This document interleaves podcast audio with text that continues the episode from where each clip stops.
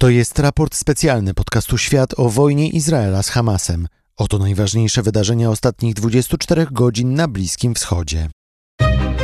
To jest podcast Świat. Zaprasza Wojciech Cegielski, korespondent zagraniczny Polskiego Radia.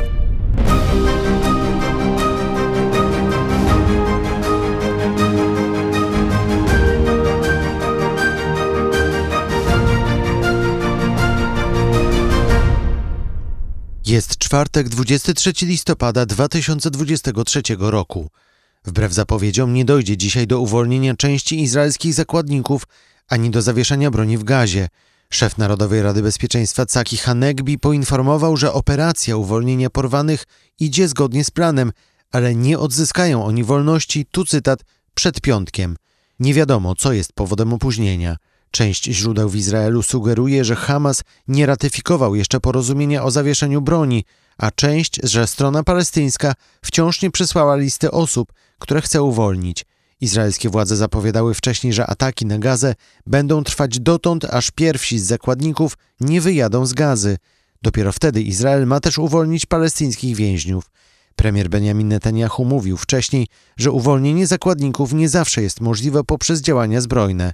Nawiązał w ten sposób do swoich wcześniejszych zapowiedzi, że jednym z celów operacji wojskowej jest odbicie porwanych. Umowa z Hamasem przewiduje, że fanatyczni bojownicy będą przez 4 dni wypuszczać po 12-13 osób, kobiet i dzieci.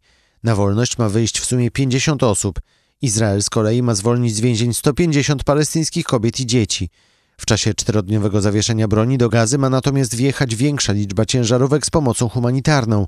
Chodzi o jedzenie, wodę, paliwo i leki. Ciężarówki już teraz ustawiły się w kolejce przy przejściu granicznym w Rafa po stronie egipskiej.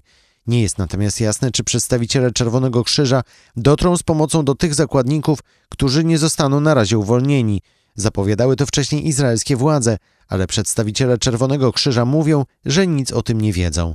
Na razie izraelskie wojska kontynuują naloty na Gazę i operację lądową. Armia pokazała wnętrze jednego z tuneli znalezionych pod oblężonym od kilkunastu dni szpitalem Al-Shifa w centrum Gazy. Izraelskie naloty oraz operacja lądowa w Gazie to odpowiedź na atak Hamasu na izraelskie miasta z 7 października. Fanatyczni bojownicy zabili wówczas 1200 osób i wzięli do niewoli około 240 osób. W trwających od tego czasu izraelskich nalotach na Gazę zginęło ponad 14,5 tysiąca Palestyńczyków, w tym co najmniej 5,5 tysiąca dzieci. Nasze specjalne raporty na temat wojny w Gazie ukazują się rano na Spotify, a codziennie o 18:00 na Instagramie i na YouTube podcast Świat. Możecie zobaczyć najważniejszy światowy news dnia. Do usłyszenia.